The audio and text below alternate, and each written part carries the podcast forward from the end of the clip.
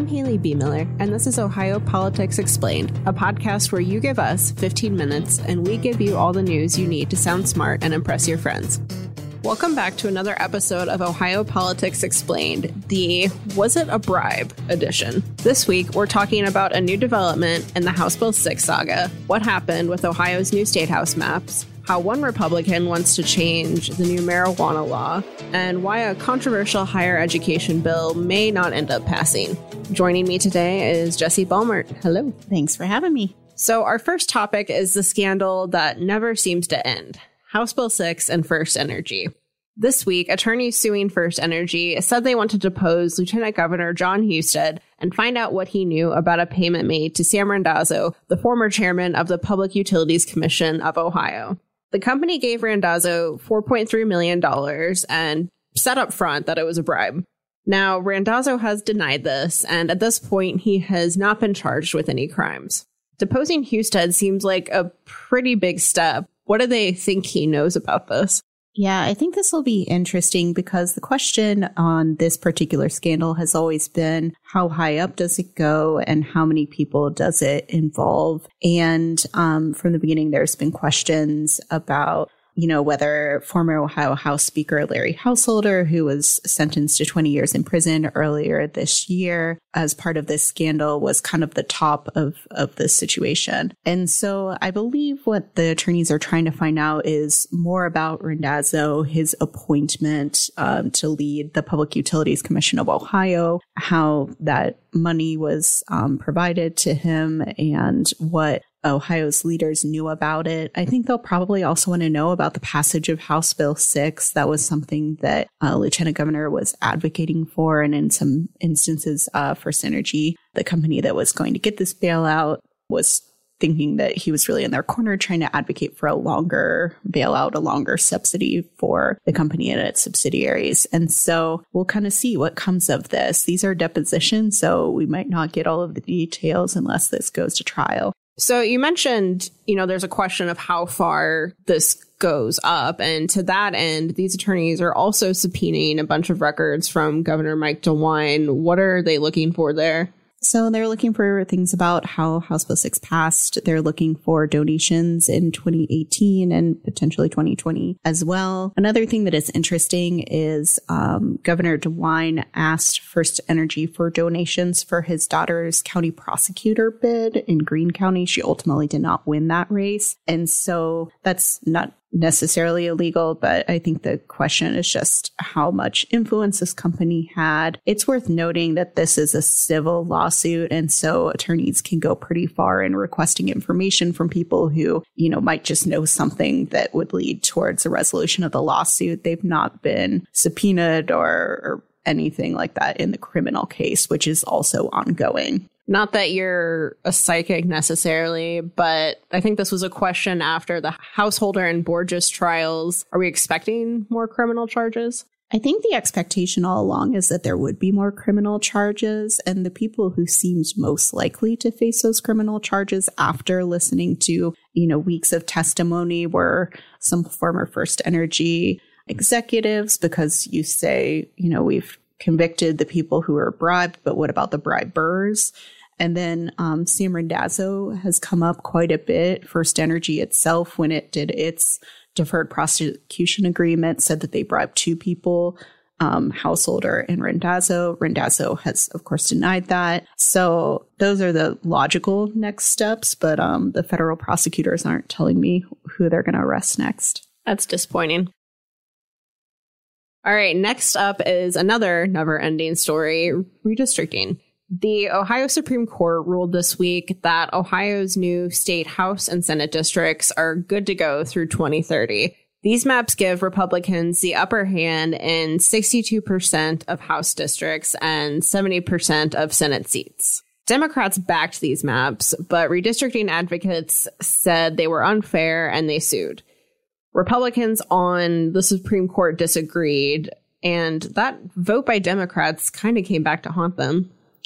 Yeah, it was interesting. The Ohio Supreme Court really decided that because this was a bipartisan vote of the Ohio Redistricting Commission, this was a completely different set of facts from what they had been deciding previously, which was repeatedly rejecting these maps that were passed by Republican mapmakers over the objections of Democrats. And so they're saying, hey, this is just like a bird of a different feather. And so we're going to dismiss this case. And if you want to bring these complaints, you could file a new lawsuit. But just like logistically, people need to file in these seats at the end of December. So this is the end of the legal challenge.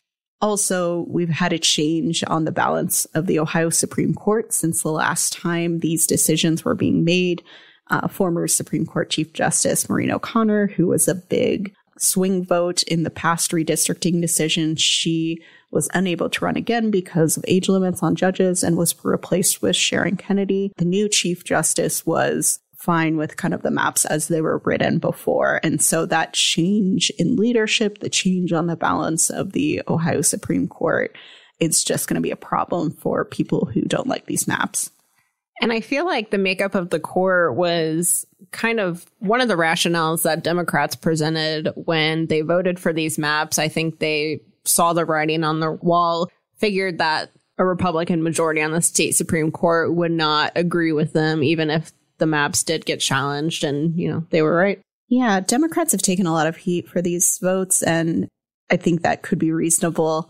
Um, I think they thought they were in a pretty bad negotiating position, and they were. And so they are advocating, and other people are advocating t- for taking this process out of the hands of politicians entirely. Uh, there is a proposed constitutional amendment that's working towards the twenty twenty-four ballot that would put this in the hands of a fifteen-member citizens commission instead. We're not sure if that's going to make the ballot, but that's one possibility there. And they're collecting signatures now, right? Correct. They started collecting signatures. So we'll see if we do redistricting again in two years. Yay! More maps. Our third topic for the day is marijuana, which I think we've talked about pretty much every week since the November election. Republican leaders are still figuring out what changes they want to make to the new recreational marijuana law. As we've talked about before, Senate President Matt Huffman and Governor Mike DeWine want to tackle this before the law takes effect December seventh, which is like a week from now. House Speaker Jason Stevens, on the other hand, is operating with less urgency. But, you know, he said representatives in the House are talking and trying to figure out something that they can all get behind. Then there's Representative Gary Click. He introduced a bill this week that would let cities ban marijuana use and home grow. It would also change up the revenue distribution, and some of that money would go toward police training. I'm not really sure how far this bill will go, but I guess it's at least a start.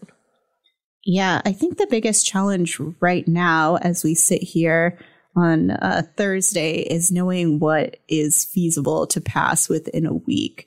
Um, just because passing any legislation through the uh, current General Assembly has been challenging. There's a lot of divisions between the House and the Senate, and then Republicans even within the House. And so one of the challenges to this is they're going to need an emergency clause. So they just they need more than just the majority of, of folks in the House and the Senate to make any sort of change immediately. And so that just seems like a really untenable position. That being said, I think they're going to try to make something happen. But I guess as a person who's covered this more closely, what do you think is the most likely thing to pass within a week? Honestly, probably nothing, just because, again, I don't think this is actually going to happen that quickly, although these guys have surprised me before.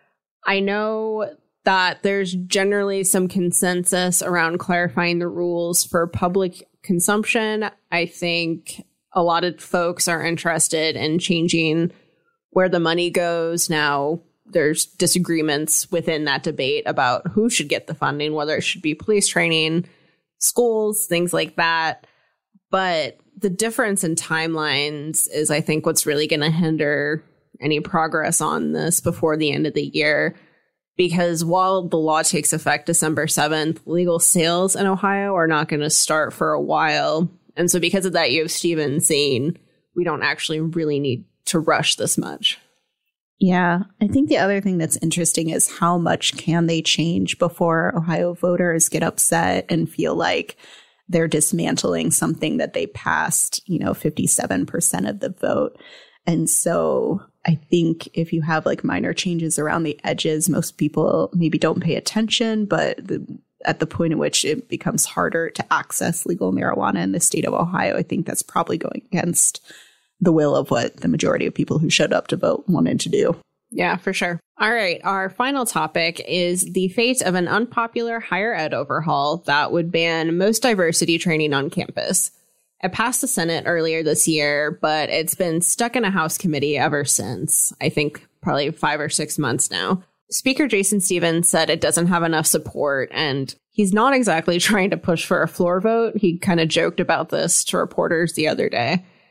Now, this was an interesting twist because the sponsor, Senator Jerry Serino, just agreed to some changes on it to get it through the House. Yeah, some of the changes that Senator Serino um, got on board with, most notably was there was a ban on strikes um, at either the professor or the staff level that was removed from the provision. There were some other changes that were added to the bill in order to try to garner maybe not Democratic support, but maybe union-friendly Republican support in the Ohio House. But there are still a lot of issues that are sticking points on this bill. Um, some of the most recent language was about this thing called retrenchment, which was essentially when you have programs that don't have enough students or don't have enough like people in them, and you kind of reduce or eliminate those programs, what happens with the staff or the tenured faculty who used to teach those classes and who would be making those decisions.